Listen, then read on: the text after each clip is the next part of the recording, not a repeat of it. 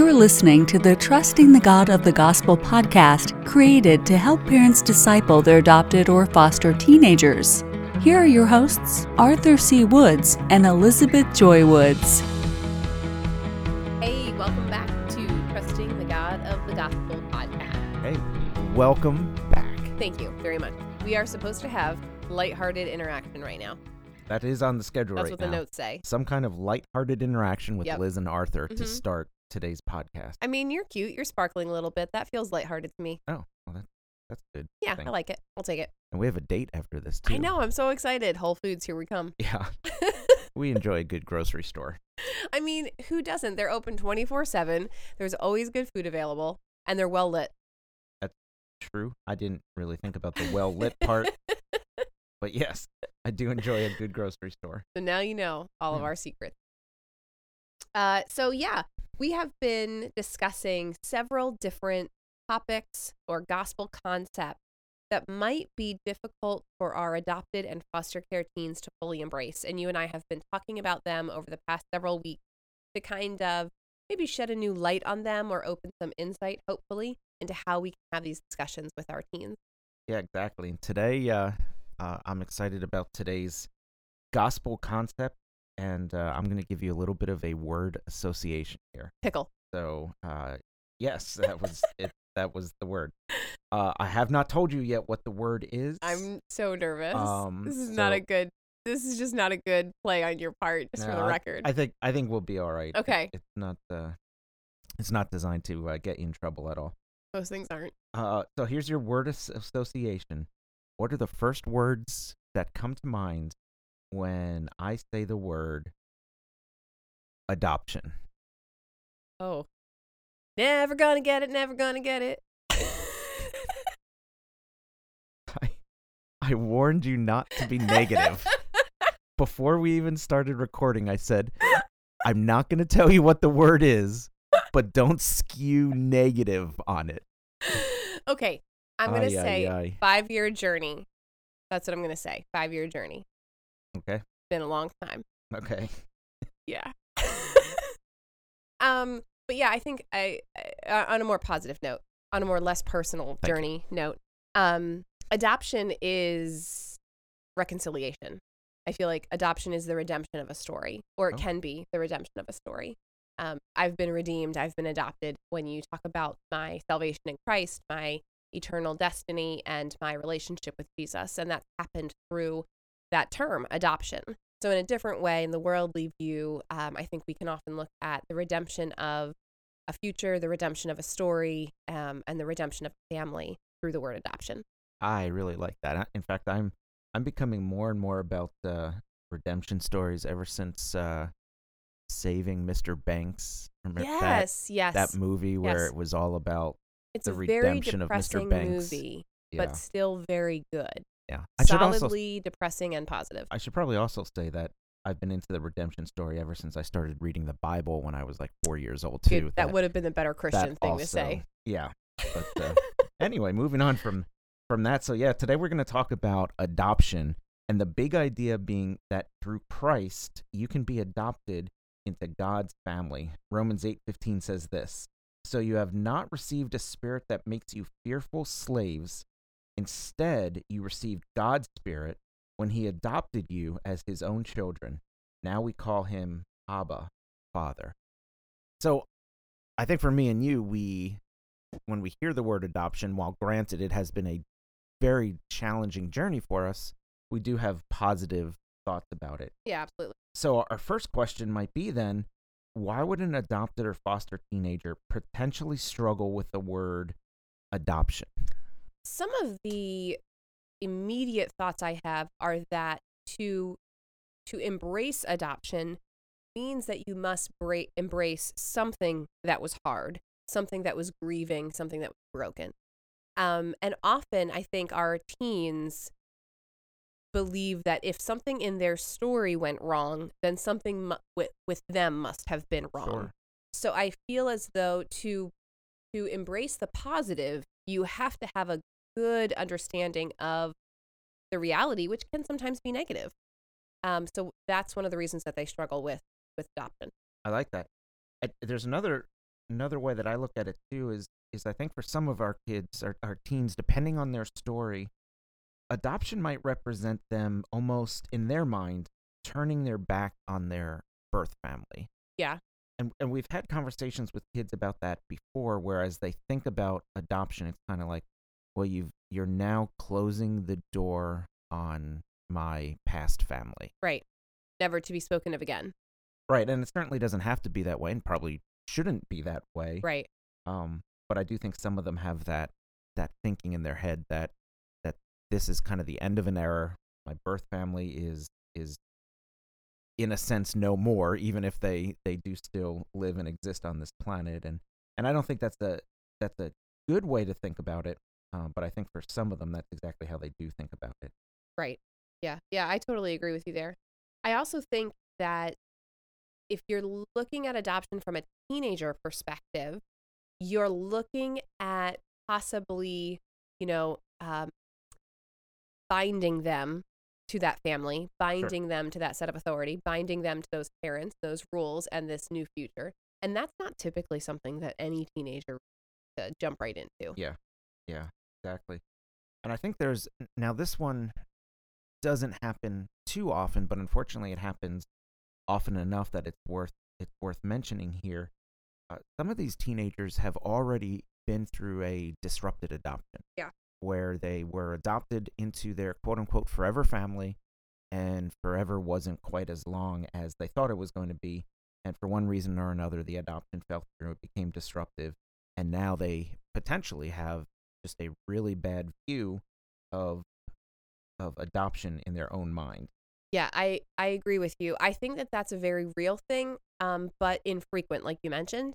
I think that something that is very similar and possibly more frequent is just the the constant flux and moving of specifically foster care teens that are constantly with one family, then another sure. family, then another family. And you know, those families probably have best, you know, best intentions, but they may say immediately, "Oh, we love you. You're going to be part of our family." And 6 months later it doesn't work out or right. 3 months later or 8, you know, and it almost seems like well adoption and the judicial judicial system and the paperwork is just irrelevant at this point. It just doesn't matter. I'm always going to be on my own. Yeah. I think you're right.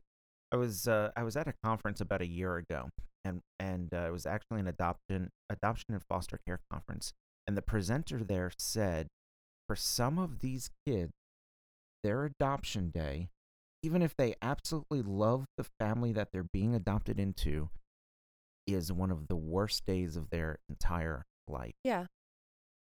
And that's that's hard to think about because certainly as as you and I move toward adoption, as many people move toward adoption, we think of that as what a joyous day. We're looking so forward to it. We want to have a celebration. And for some of these kids, it's a horrible day in terms of what it actually represents in terms of again that closing the door on their past. Even if they had a a bad past, it was still their past. Right. Right. And adoption represents something new, which is obviously a good thing, but that is still still really a struggle for a lot of these kids to suddenly embrace something new like that. I think as parents, we need to be very very aware of how egocentric we are in our view of our families. I'm great at that. I think that we need to be just presently aware. And I think we also need to acknowledge something. One of the reasons that most adults are so happy about adoption is because it is redemption. It's right. It's the helping or hopefully healing of something that has been hurt or wounded or broken. However, we and, and, and we value that because it's been broken and now it's fixed. Look, ta-da! But what we need to realize is that the joy is not necessarily in the fact that it's been um, healed, although there is joy in that, but the greater emotion for our children is the grief in that it was ever broken. Right. You know, and, and we need to really acknowledge that and respect that. They need to be able to grieve before they can be able to embrace the joy. Right. So you take all of that, everything we've been talking about for the past past three or four minutes, combine that all together, and then kind of ask the question. So, with these reasons in mind, how would that affect their interest in being adopted into God's family? Because one of the biggest portions of the gospel, and we read it here in Romans 8, is that we have the opportunity through Christ to be adopted into God's family. And we're excited about that. but why potentially could an adopted or foster teenager, uh, if we're using that language, that adoption language, why could that be a barrier to them? I think one of the most obvious things is that we as humans are fa- fallible or fallible, and we use the word adoption way too quickly or way too frequently, and we don't. We want to mean it, and we think we mean it, but it doesn't always actually happen. Like Right. God's adoption is absolute. Our intentions to adopt are not because we're human. Sure. You know what I mean? They're not perfect. They're not always going to happen. Case in point. But um yeah, I think that I think that people struggle with adoption into God's family because because they don't know what absolute actually is. Sure. And they they haven't experienced perfect family. Right. There's no such thing here on earth as as perfect family, and God is offering them adoption into a a with a perfect father and a uh, perfect brother, if you will, in in Right. Jesus. And and uh, you know, I think about again the the uh, the kids that have gone through a disrupted adoption, say, and and they they were adopted and they thought that was it. They thought that was the forever family, and it ended. And now here we are saying, yeah, but God's going to adopt you into His family, Right. and you know, you almost wonder, well, are they thinking like, well, great, adoption's not forever. It doesn't last long. They say it, they say it lasts forever, but it really doesn't. Right. And I think also as Christians, we love that term. You know, as Christians, especially if you're not in the orphan care world or the foster care world, um, we think adoption is all positive. You know, we've been adopted. But um Yeah, you're so lucky you've yeah, been adopted. right, right. You've been you've been adopted. Yeah. Um, but I think that we as Christians just use it a little too frequently and put it in a little too bit of a positive light. So we don't really understand the word and the gravity of the word because we have not walked the story of adoption. Sure. So only once we walk the story of adoption and grief and loss and then reconciliation can we truly understand we've been adopted. So this process has helped me understand my salvation experience and my adoption in Christ, but also my adoption in Christ helped me understand the adoption of of the family that we are that we're building. You know what I mean? Right. Like the, Yep. it's a cycle. It's a cycle effect. Yep, absolutely. So, understanding that a lot of these these adopted and foster teenagers may be resistant to the term adoption when it comes to uh, being adopted into God's family. I think we should do a list, uh, maybe like maybe four, a You list of four things. I love lists. Four ways we can help our teens embrace their spiritual adoption into God's family. Do you want to take the first one? Yeah, I think so. Um, I think that we can speak positively about adoption. And I think that one of the key um, additions to this, to speak positively about adoption, is to speak positively from the center of the universe being the child that is being adopted. Mhm. Um, not so much like this is going to be great for our family. We love you so much, although all those things are true. But um, be on the same team of the child that is being adopted so that that child knows that you're on their team. Does that make sense? It absolutely makes sense. And I think we also, while we do want to speak positively about adoption, we also want to be realistic that, again, they may not have positive thoughts about adoption. So let's let's process that. Let's talk about what they've experienced in their past and understand that that adoption in many ways is a beautiful redemptive story, but it's also some ways it it represents uh, kind of the, the things that have gone wrong Yeah. in their story. Right. So, as bestly as we can, bestly? I don't know if bestly's a word. I don't think so. It's kind of like Becept. Step bestly. Uh, let's speak positive about uh, adoption, and then I think number two, model positive, healthy family. Can we model a family that an ad- uh, that a that a teenager wants to be adopted into? Can we model a family in a way that perhaps they've never experienced before, and not to say that our family is suddenly perfect because it never will be, but or the most fun or anything. right, exactly, or the coolest or Right. whatever. I mean, we are. Oh, of course. But how do you how do you model great, loving, safe, appropriate family to a teenager who's struggling with the possibility of adoption? I think that is that's one of the keys there. Yeah, I, unfortunately, my answer to that is it takes a tremendous amount of time Sure. and a tremendous amount of patience and honestly, a tremendous amount of willpower on the parent to just keep going. Yeah, yeah, absolutely. So, uh, number one, uh, speak positively about adoption. Number two, model positive health family. And what do you got for number three there, Elizabeth Joy? Number three would be have someone who has had a positive adoption experience come and talk to them Yeah. about their life experiences and about what they've what they've gone through.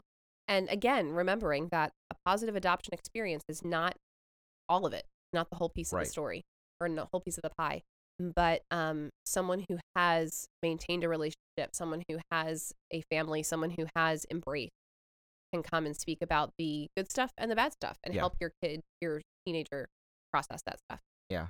I love that because it's there's something powerful about someone's story, especially when that person can empathize with your story. And perhaps we as adoptive parents can't empathize with with their story, but someone who has been adopted, who's gone through the journey, who's been through the good and through the bad, and who can say, I've come out of it, here's what here's what I think, here's why I think adoption Yeah. is a good thing. And one of the things I love about that option too is that as the parent, I think we often want to just be like, oh, we have all the answers for you. You don't Sure. need to go anywhere else. We've got all the answers. And as a, if I was a teen and my parents offered me another resource, I would feel confident in the fact that as a parent, they've given me what I need, but they're still going to be my parents. There's not going to be anybody else who's standing there waiting to pick me up or waiting to talk or waiting to hug me or waiting to whatever besides my parents. But other people are available to help me process. Yep, absolutely. So I think that that takes us to our, our last reason. And again, we're going through how can we help our teens embrace their spiritual adoption into God's family. Number four, you don't have to use the word adoption to talk to them about the gospel. In fact, many translations of the Bible don't even have the word adoption anywhere in the entire scripture. So while the concept of adoption is certainly there, being adopted into God's family as a concept is there, there's no reason that you have to use that particular word if you get a sense that your teenager has at this point a negative feeling about it. In fact, I think back to when I became a Christian, I was very young. No one used the word adoption with me. Right. We just talked about God and Jesus and being part of of God's family and being children of God and and that was enough for me. So I would say if there is a resistance to the word, then the word adoption, then there's no reason why we have to use that particular word. We're not looking to change the gospel message or the concept of ado- of adoption. But again, it's not even in every version of the Bible. Right. Yeah. And a lot of these things, you know, where we want to force a word or force an idea down someone's throat, we just need to wait for maturity of that person. You know, life lesson 101 is people aren't going to be helped unless they want to be helped. So if, you know, often I feel like with our teens, we just need to wait for a maturity, a quiet stillness, and just be patient in that. And while we're being patient, continue to be loved. Right. I think you're 100% right, and and I think that uh, kind of closes out that portion of the the conversation regarding adoption. And over the past uh, several episodes of this podcast, we've unpacked. Uh, I guess we're up to uh, nine different gospel concepts that could be a struggle for adopted and foster teenagers. And and today, uh, closing off this this series with adoption. Uh, but we do have one final episode after this. It'll be our our tenth episode, and it's going to be a little different than uh, some of the others, than all of the others. What do you got uh, for us next time? Well, it's going to be a list, I A think. list.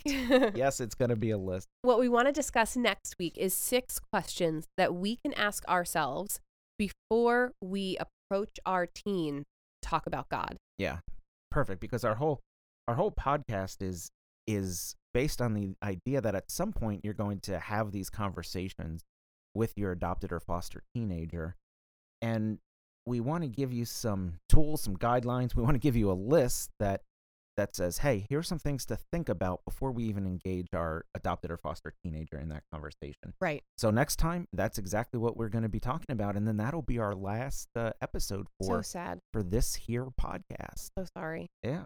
Sad. I'll miss you all. Yeah, I missed you too. Let's go to Whole Foods. Yeah, sounds good. Thanks for listening, everyone. Hope this was helpful. See you guys later. Bye bye. Today's episode was brought to you by the Trusting the God of the Gospel video series. For more information on this powerful discipleship resource for adopted and foster teenagers, visit trustingthegodofthegospel.com forward slash shop. If you found today's content valuable, leave us a review on iTunes or wherever you listen to this podcast. And don't forget to subscribe.